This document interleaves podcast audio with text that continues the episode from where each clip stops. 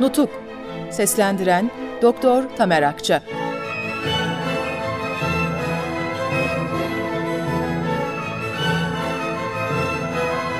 Beşinci Bölüm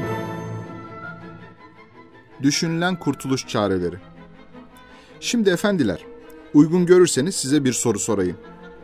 Bu durum ve şartlar karşısında kurtuluş için nasıl bir karar akla gelebilirdi? Açıkladığım konulara ve yaptığım gözlemlere göre üç türlü karar ortaya atılmıştır. Birincisi İngiliz mandasını istemek. İkincisi Amerikan mandasını istemek. Bu iki türlü karar sahipleri Osmanlı Devleti'nin bir bütün halinde korunmasını düşünenlerdir. Osmanlı topraklarının çeşitli devletler arasında bölüşülmesi yerine imparatorluğu tek bir devletin koruyuculuğu altında bulundurmayı tercih edenlerdir. Üçüncü karar, bölgesel kurtuluş çarelerine başvurmaktır. Söz gelişi, bazı bölgeler kendilerinin Osmanlı Devleti'nden koparılacağı görüşüne karşı ondan ayrılmama tedbirlerine başvuruyordu. Bazı bölgelerde Osmanlı Devleti'nin ortadan kaldırılacağını ve Osmanlı ülkesinin bölüşüleceğini oldu bitti kabul ederek kendi başlarını kurtarmaya çalışıyordu. Bu üç türlü kararın gerekçesi yaptığım açıklamalarda yer almıştır. Efendiler, ben bu kararların hiçbirinde uygunluk görmedim. Çünkü bu kararların dayandığı bütün deliller ve mantıklar çürüktü, temelsizdi. Gerçekte içinde bulunduğumuz o tarihte Osmanlı Devleti'nin temelleri çökmüş, ömrü tamamlanmıştı. Osmanlı memleketleri tamamen parçalanmıştı. Ortada bir avuç Türk'ün barındığı bir ata yurdu kalmıştı. Son mesele bunun da bölüşümünü sağlamaya çalışmaktan ibaretti.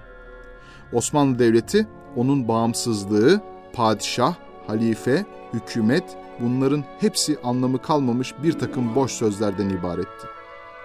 Neyin ve kimin dokunulmazlığı için kimden ne gibi bir yardım sağlanmak isteniyordu? O halde ciddi ve gerçek karar ne olabilirdi? Efendiler, bu durum karşısında bir tek karar vardı. O da milli egemenliğe dayanan, kayıtsız şartsız, bağımsız yeni bir Türk devleti kurmak.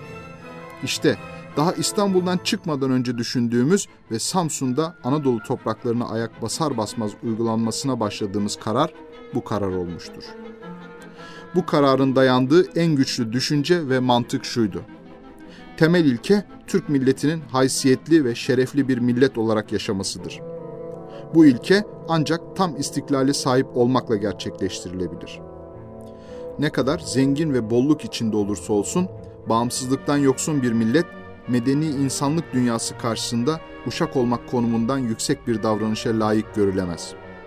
Yabancı bir devletin koruyup kollayıcılığını kabul etmek, insanlık vasıflarından yoksunluğu, güçsüzlük ve miskinliği itiraftan başka bir şey değildir. Gerçekten de bu seviyesizliğe düşmemiş olanların isteyerek başlarına bir yabancı efendi getirmelerine asla ihtimal verilemez. Halbuki Türk'ün haysiyeti, gururu ve kabiliyeti çok yüksek ve büyüktür. Böyle bir millet esir yaşamaktansa yok olsun daha iyidir. O halde ya istiklal ya ölüm. İşte gerçek kurtuluş isteyenlerin parolası bu olacaktır. Bir an için bu kararın uygulanmasında başarısızlığa uğranacağını farz edelim. Ne olacaktı? Esirlik. Peki efendim, öteki kararlara boyun eğmek durumunda sonuç bunun aynı değil miydi? Şu farkla ki geleceği için ölümü göze alan bir millet, insanlık haysiyet ve şerefinin gereği olan bütün fedakarlığı yapmakla ümit bulur ve hiç şüphesiz esirlik zincirini kendi eliyle boynuna geçiren miskin, haysiyetsiz bir millete kıyasla dost ve düşman gözündeki yeri bambaşka olur. Sonra Osmanlı hanedan ve saltanatının devam ettirilmesine çalışmak elbette Türk milletine karşı en büyük kötülüğü işlemekti. Çünkü millet her türlü fedakarlığı göze alarak bağımsızlığını kazanmış olsa da saltanat sürüp gittiği takdirde bu istiklale kazanılmış gözüyle bakılamazdı. Artık vatan ve milletle hiçbir vicdan ve fikir bağlantısı kalmamış bir sürü delinin devlet ve milletin bağımsızlık ve haysiyetinin koruyucusu konumunda bulundurulmasına nasıl göz yumulabilirdi? Halifeliğin durumuna gelince, ilim ve tekniğin nurlara boğduğu gerçek medeniyet dünyasında gülünç sayılmaktan başka bir yanı kalmış mıydı? Görülüyor ki verdiğimiz kararın uygulanmasını sağlayabilmek için milletin henüz alışkın olmadığı bazı konulara dokunmak gerekiyordu.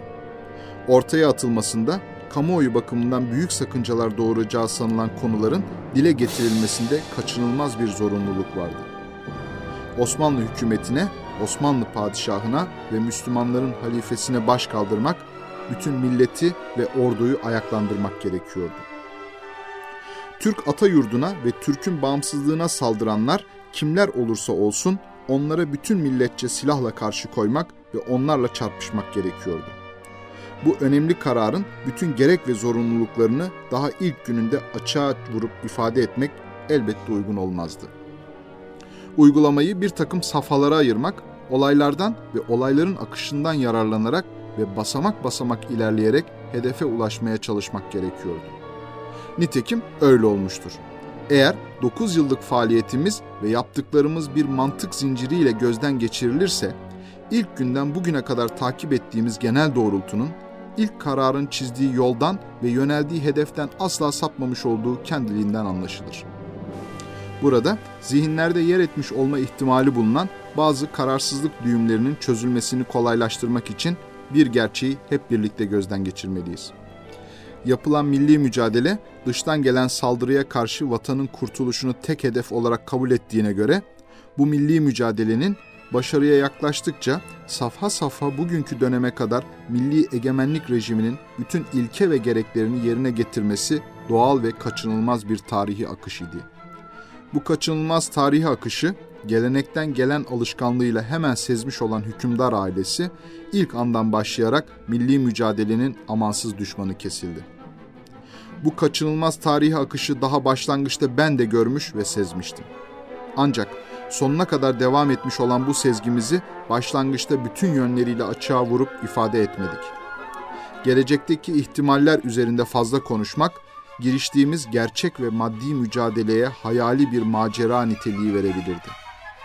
Dış tehlikenin yakın etkilerini derinden duyanlar arasında geleneklerine düşünce yeteneklerine ve ruh yapılarına aykırı olan muhtemel değişmelerden ürkeceklerin direnme güçlerini ilk anda harekete geçirebilirdi.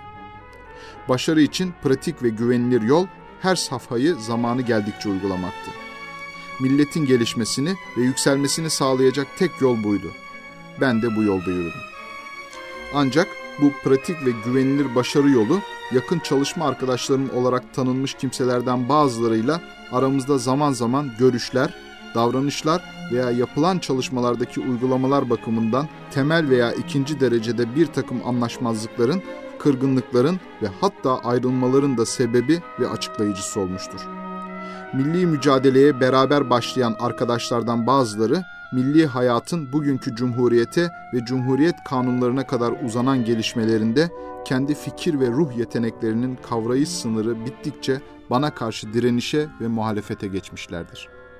Bu noktalara aydınlanmanız ve kamuoyunun aydınlanmasına yardımcı olmak için sırası geldikçe birer birer işaret etmeye çalışacağım.